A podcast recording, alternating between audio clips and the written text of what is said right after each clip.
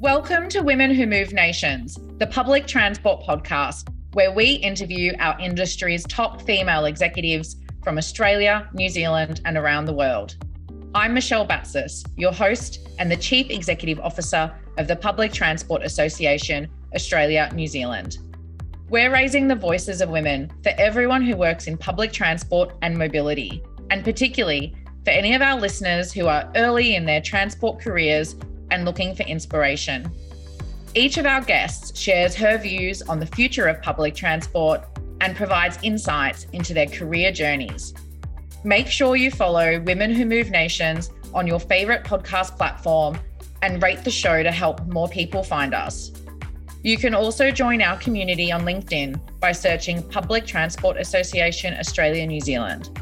We're also on Twitter at PTAANZ underscore or visit us at www.ptaanz.org. Thanks for listening, and I hope you enjoy this episode. This week on Women Who Move Nations, I'm joined by Lila Francis, President of Middle East and Hyderabad for Keolis and Chair of the Board for Keolis Downer in Australia. Thanks so much for speaking to us, Lila. Oh, it's great to have you, Michelle. Thank you. Today, we want to talk about your work, your professional achievements, and really what you've learned along the way. So, to start with, can you give us an overview of your current roles and focus areas and how you ended up at Keolis Downer? So, I'm an employee of Keolis and I've been with Keolis for 12 years. Um, so I, the background I have in um, public transport is one of both commercial and operations, and that fits really well with my existing role. So I chair our board in in Australia, which is of course a joint venture Keolis Downer, um, the joint venture between Keolis and Downer organisation. And that includes uh, not only, of course, chairing the board meeting, but you know the oversight of the business. We have a fantastic CEO in Australia, David Franks, and I'm there to support him and his team to make sure that we operate well and safely, and also that we are growing the business. As well as that, though, I have other regions that I'm responsible for, and that's the Middle East and India. So, in the Middle East, we are also uh, in public transport, of course, as an operator and maintainer in a joint venture in Qatar, where there's a new greenfield metro and light rail in operation. And then specifically in India, our existing business is centered around Hyderabad, which is a metro, which is also greenfield and has been operating for uh, two years. Um, and as well as that, we're looking to develop in India. So the sum up, if I was to give a sum up, is that it's really focused around ensuring safe, safe and excellent operations for the customer. Um, and also the growth of the business. Yeah, great. So, how did you end up in your role at Keolis? Yeah, it's a good question. You know, my background originally as a school teacher, um, teaching business studies and economics, but then um, very quickly I moved into the transport sector and I moved in as a management trainee, which was a, a fantastic opportunity because I worked in a small rail company in the UK and I was able to really understand all of the aspects of operation. I then moved across into operations itself, and uh, I started from the ground up in a way as a, as a duty manager, working on the 24 hour shifts uh, along with my colleagues at Gatwick Airport Station. And to be honest, this gave me the first chance to really do operations on the ground, but also understand people management and line management. And I love it. I really have loved the experiences I've had as I've grown up through uh, sort of junior management into senior management on the front line uh, but also had the experience and opportunity to switch from working in operations to working in the commercial side of the business, primarily doing bidding uh, for UK rail franchises in the first instance, and then growing that into an international uh, perspective. So I was uh, the person from Keolis who actually started our business in Australia, which I was very lucky to do. And I moved over to Melbourne back in 2007, 2008 when we were forming the joint venture, um, which we have today, which is, of course, Keolis Downer. So I was living in Australia since 2008 and was focused on the bidding for Yarra trams and for uh, metro trains. Uh, we could only win one, and I'm thrilled that we did, and we, we won Yarra trams. And of course, we've been operating that since. Um, but I then took more time to work in an international perspective, not just in Australia, but actually globally for Keolis. and was in charge of all of our tenders and projects. What I love about my job now is it mixes both the operational and the commercial side, um, which is just for me great because I think it's really important to stay in touch with operations to be able to be effective on the commercial side. You know, the, the new innovation, the new way we can do things, how we can be more efficient, how we can provide greater customer satisfaction. You're only going to really know that if you can see what's going on on the ground. And I also, I'm lucky, I, I get to go out on the ground, I get to visit networks, I get to spend time with our, our, our teams who are, you know, what I'd say doing the real work.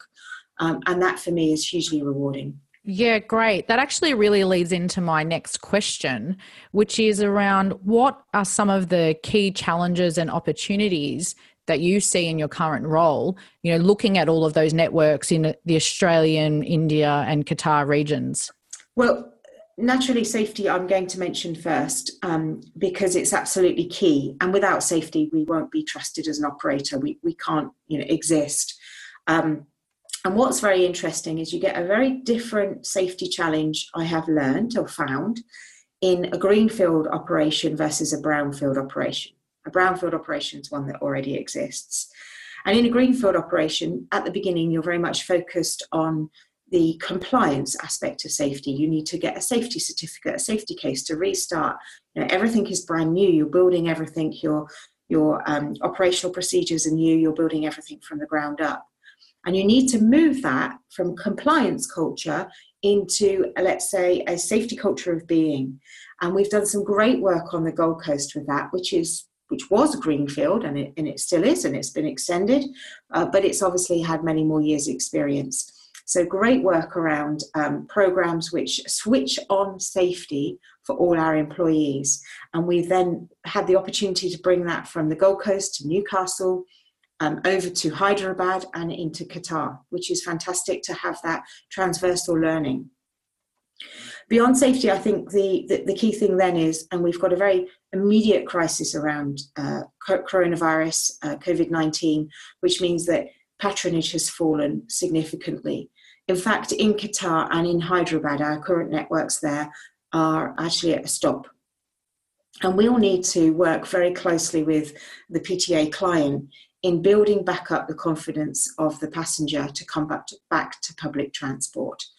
Patronage growth is always in our heart and soul, regardless of whether or not we have the revenue risk. Because for us, it's about growing the patronage, which then becomes self fulfilling in terms of success of the network. And again, I can point to the Gold Coast, I can point to Newcastle, where this has been a huge success. And of course, on the Gold Coast, led us to stage two.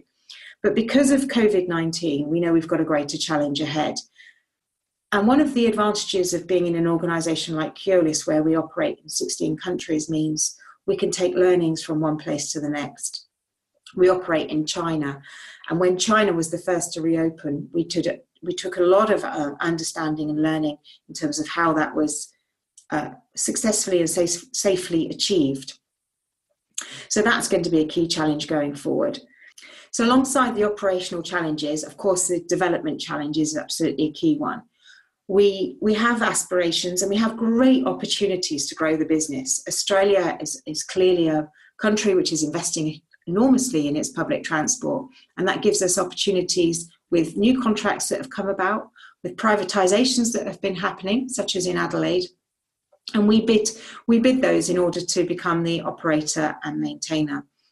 And it's difficult, I have to say, to know uh, whether you've really hit all of the the, the points that will ensure your success.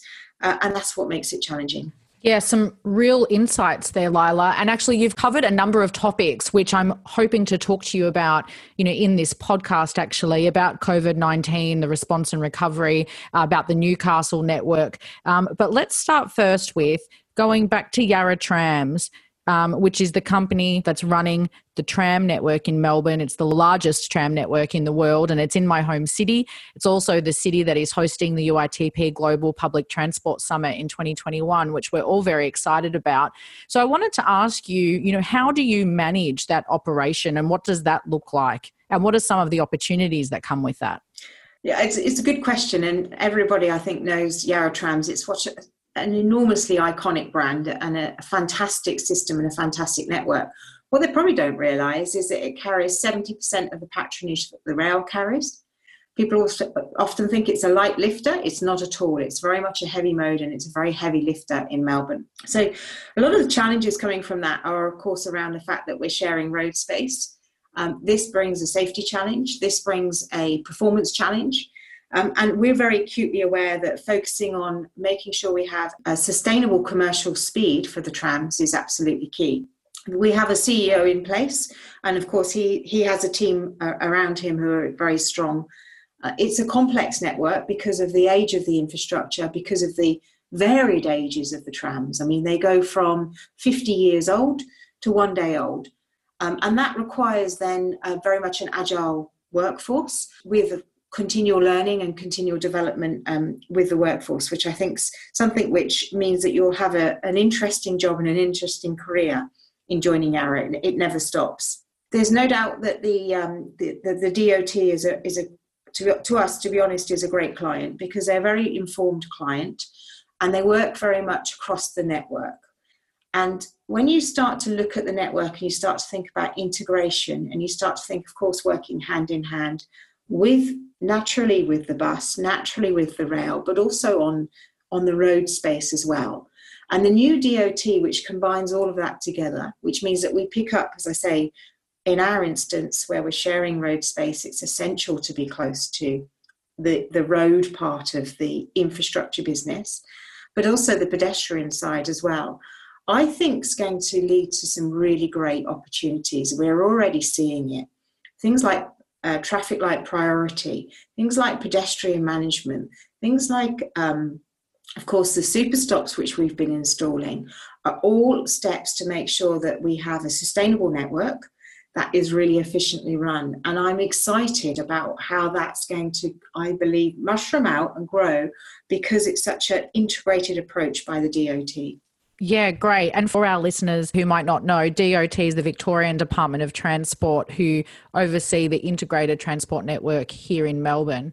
Um, it's really interesting to reflect on what you've said in that it's a large network, there's legacy systems and different ages in the fleet. And uh, to do a bit of a comparison per se, um, let's talk about Newcastle. So for for those people who might not know, Newcastle is a smaller to mid-sized city that's uh, in New South Wales, and Keolis Downer there operate Australia's first integrated multimodal network, which includes light rail, bus, and ferry. So, what have been some of the successes and lessons learnt from that project? That's a good question, Michelle, because Newcastle has so much to it. As well as getting the new light rail, we've also redesigned the bus network, which hasn't changed in more than 20 years.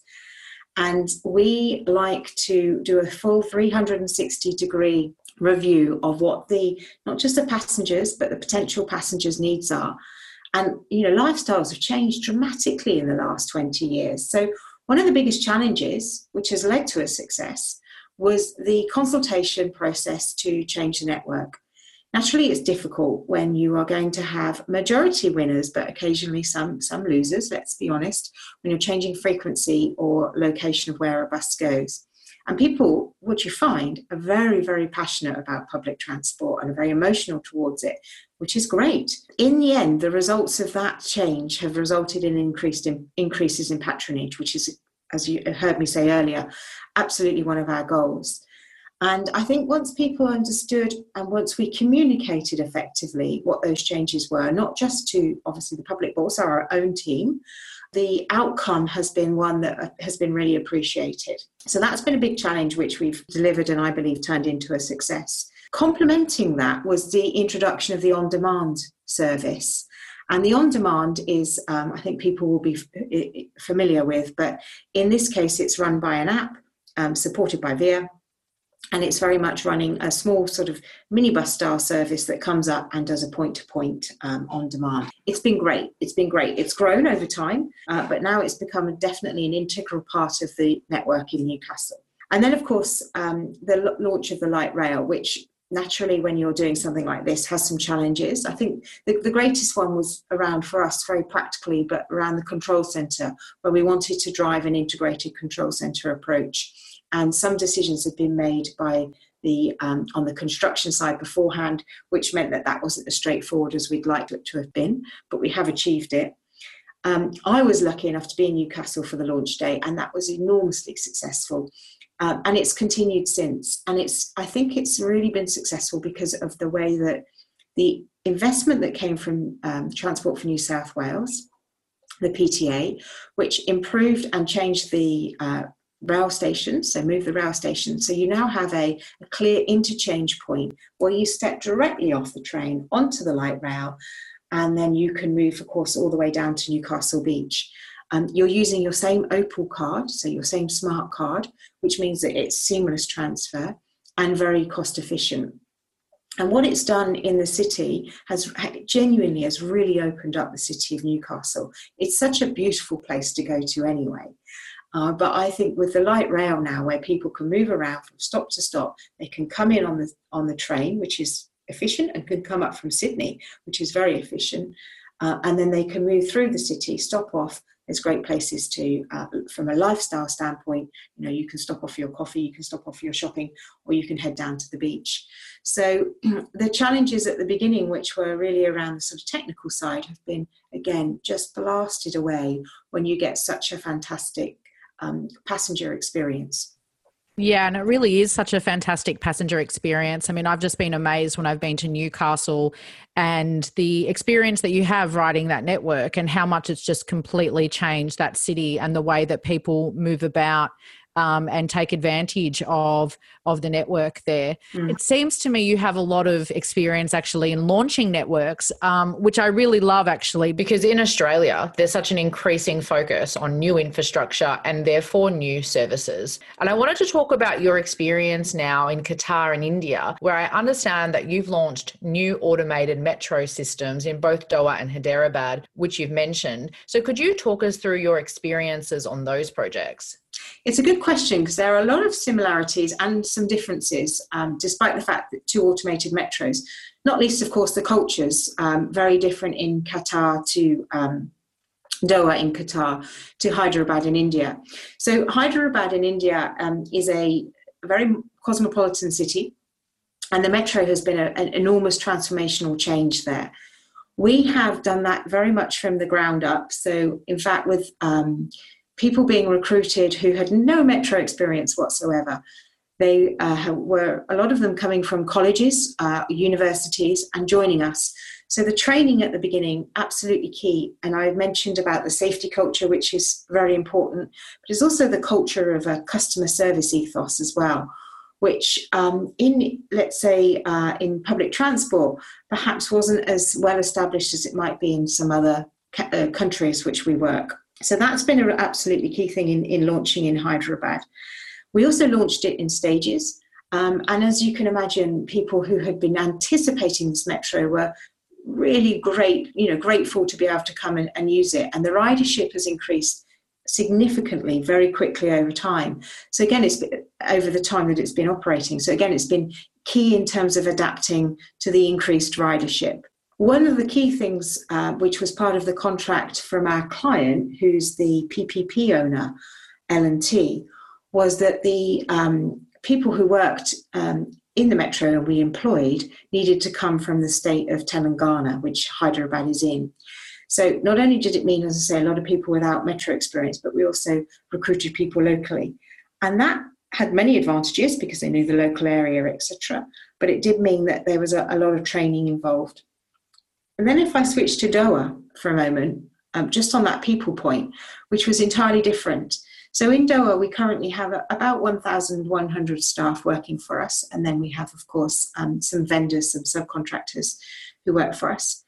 In that instance, we have probably something like 30 different nationalities within the team. So it's a really mixed nationality team. And that's to bring that together. And as I mentioned, it's a joint venture between three companies so to bring that together and then create an, a culture of an organization has probably been one of the greatest people challenges because you have people coming with metro experience from a whole range of backgrounds in different countries.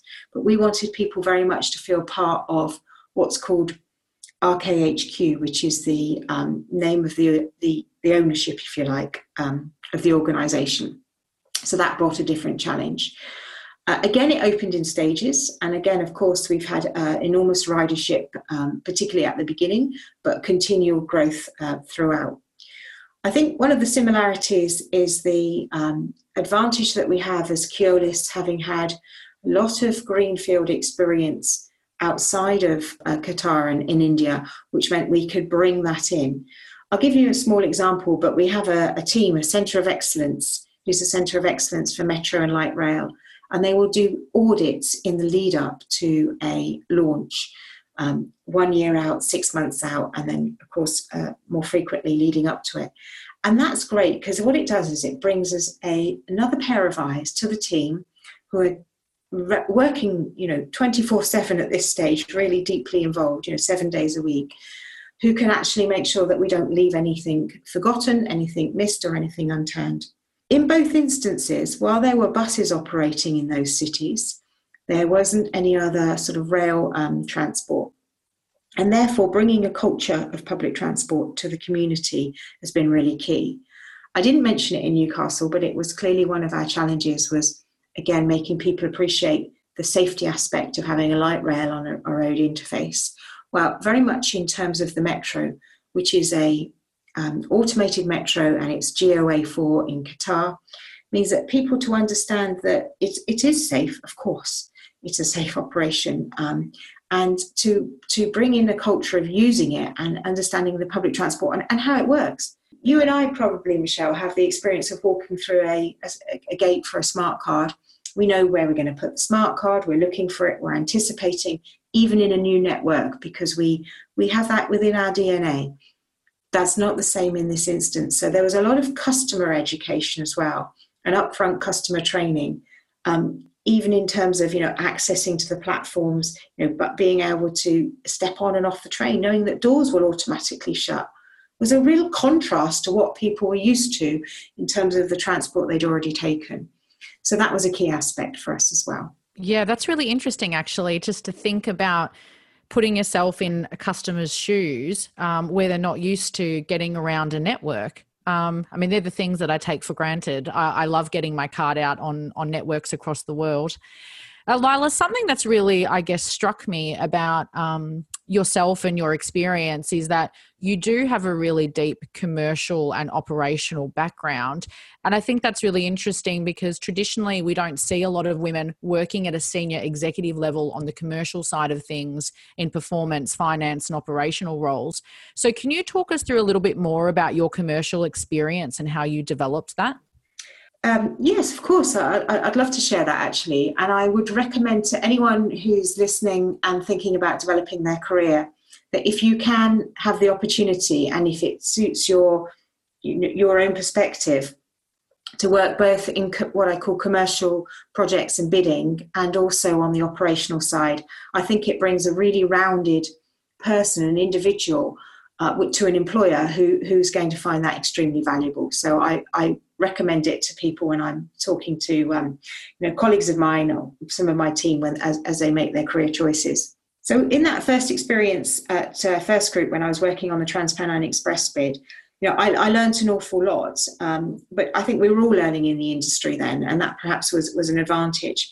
But my, I, I certainly understood that what you realize is you don't you don't need to know everything but what you do need to know is how to access information from others around you and when we were working on that, we were part incumbent. We were doing it in joint venture with Keolis in actual fact, but we were part incumbent. And of course, the people who um, already work there, they knew that they knew what the challenges were and they knew what they would like to change for the future as well. They knew what the, the passengers wanted. And so listening, I think, is an absolutely key thing. I then moved on from there. And when I became the bid director for the London Midland franchise, which Keolis operated with Govia for, uh, I think, over, well over a decade. Again, learning from the team around me, some of whom had more experience, um, was absolutely key. And I was, I was really, really touched by somebody who said, um, when you first took over as bid director, I, to be honest, Michelle, I think he'd wanted the role. Uh, I didn't think I could learn anything from you, but you brought something that um, that really, you know, did change things. And, and I think that's about my my manner and the way of working. You know, I, I really emphasize on the team, particularly around the commercial when you're bidding. It's all about the team.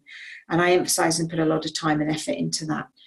Um, as well as, of course, bringing my own experience. And being in front of the client and negotiating multi billion dollar contracts could be very overwhelming. But actually, in fact, I think you just need to break it down, stay very grounded, and, uh, and just remember that wherever you are, the people working around you are human as well.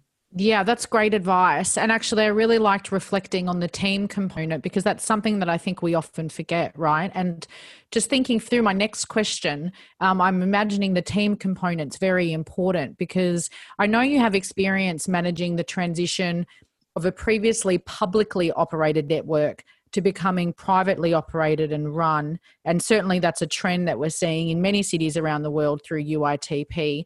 And I wanted to ask you, what has that experience been like managing that kind of transition and what have you learned? Yeah, it does link back to the team, Michelle. There's no doubt about it. And I think, you know, people when they see changes coming, it's it's everyone has both, you know, they see could see it as opportunity, but you also have questions you have questions, you have concerns.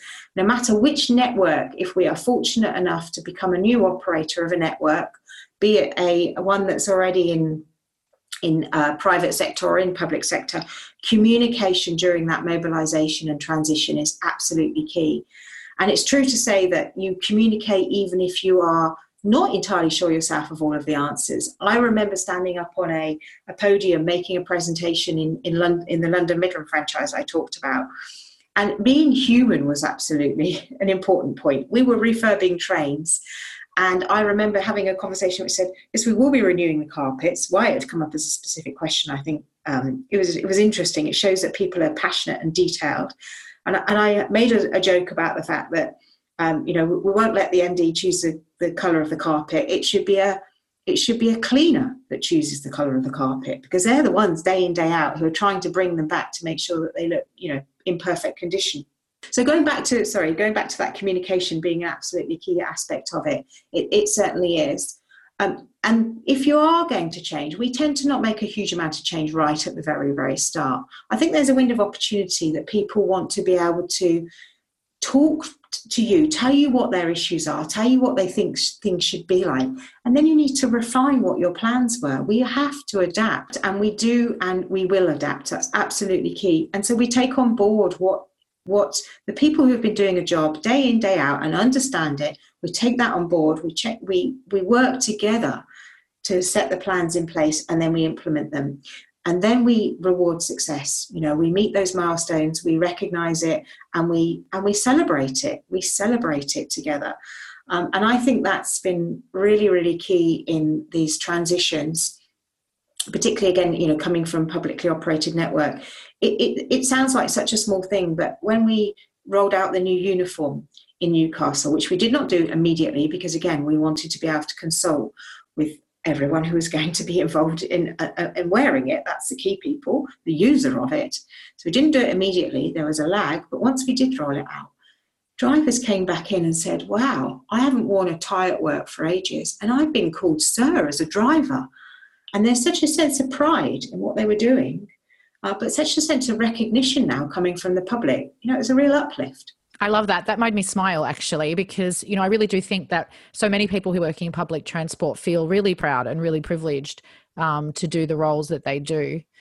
I wanted to talk now about something you referred to earlier, which you know we're in the we're in the middle of a COVID nineteen recovery around the world, and certainly it's having an impact on public transport networks in many many cities. Um, and certainly we're seeing you know operators and authorities that are now working on how to bring people safely back onto public transport, but also the various issues that come with that. And I thought maybe you could share with us some insights from other countries and how they're doing it. Yes, it's been something that's been of huge value to Keolis to have that opportunity to learn from other insights. So, and not just Keolis, actually, SNCF as well. SNCF is the French national railway system, and it's part ownership, majority ownership of Keolis so the first thing is absolutely I'm, I'm, going to go back to communication but it is communication signage and reassurance for the for the passenger. By and large we have been advocates to say about wearing a mask actually on public transport. And the reason for that michelle is not so much you're protecting yourself but you are actually protecting others.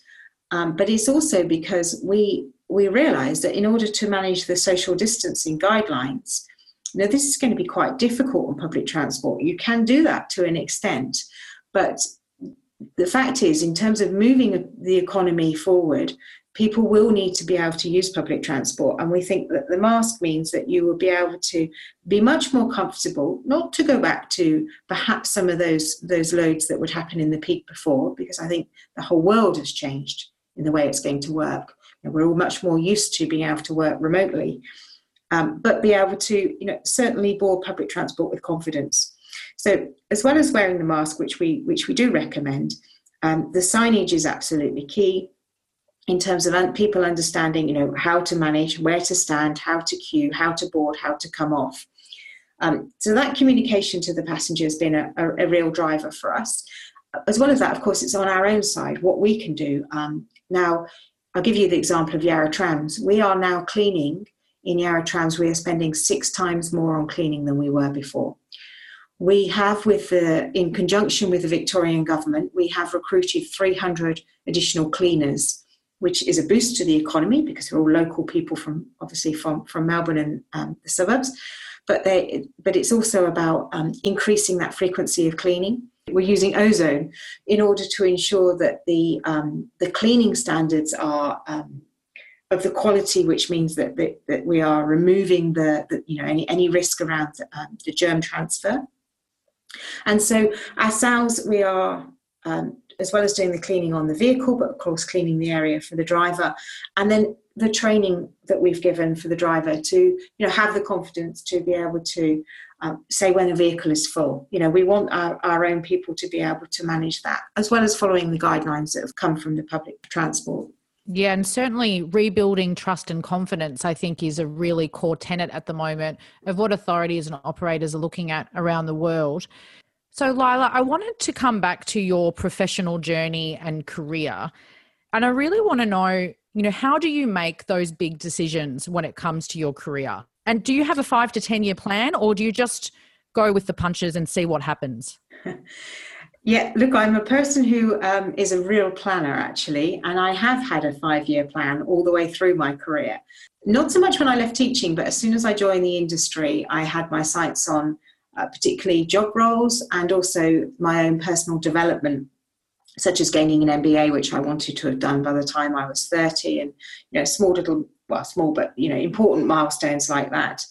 Um, so for me, it's been, um, it's not been that in the end it's quite turned out how I expected, uh, because you do get opportunities and you have to give them a go and you have to sort of say yes to them.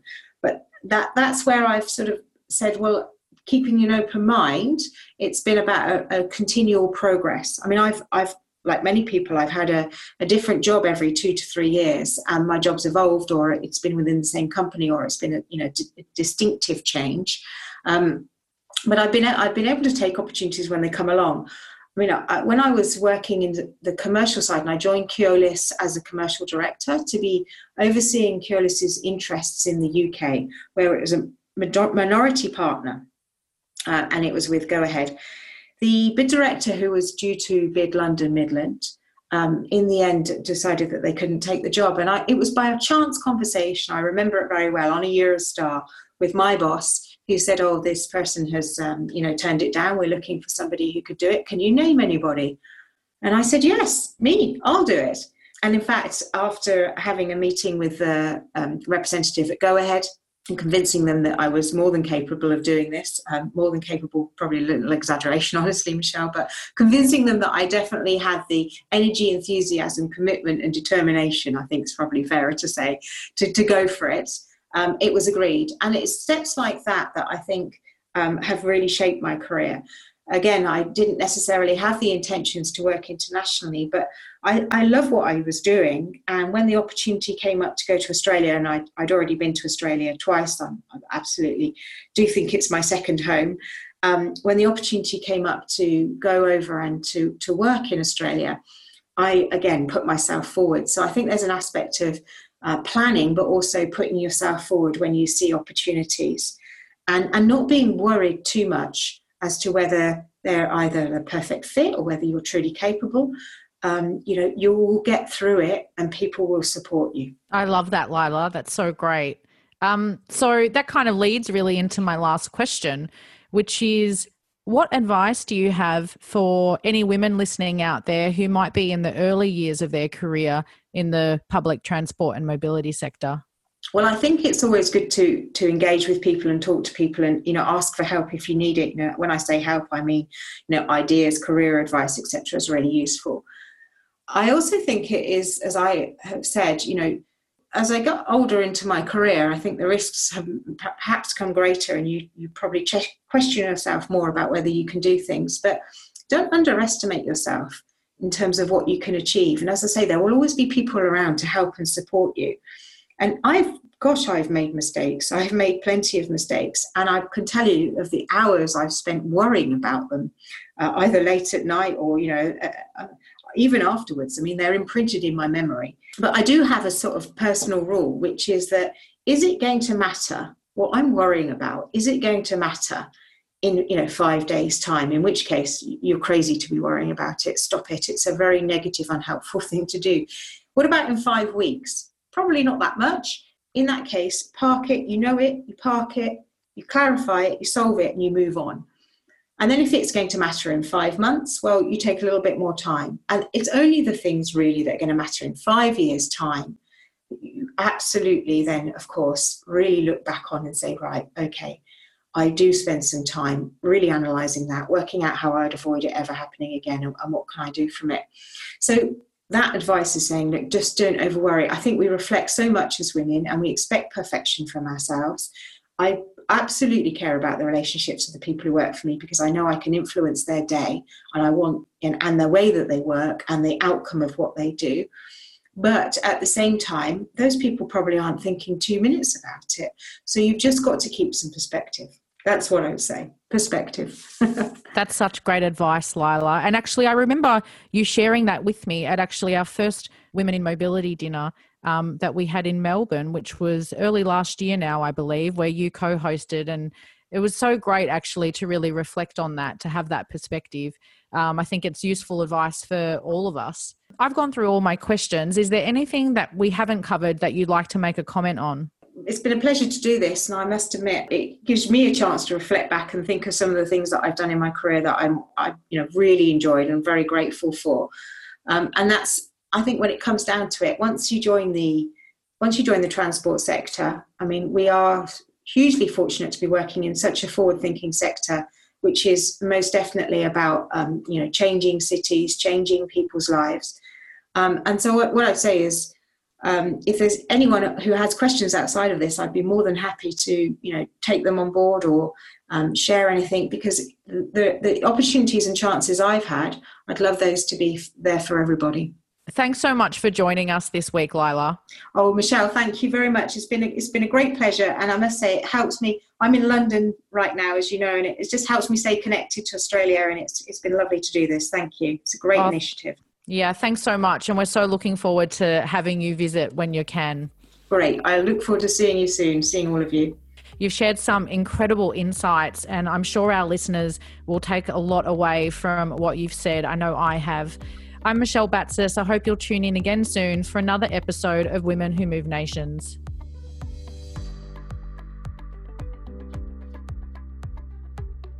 Thank you to everyone for listening to this week's episode of Women Who Move Nations. This series is co produced by Cassandra Kadelka and Lara Rudd, with copywriting by Sophia Dickinson. Please join us each week as we raise the voices of women in the public transport and mobility sector. I'm Michelle Batsis. Keep safe and keep our nations moving.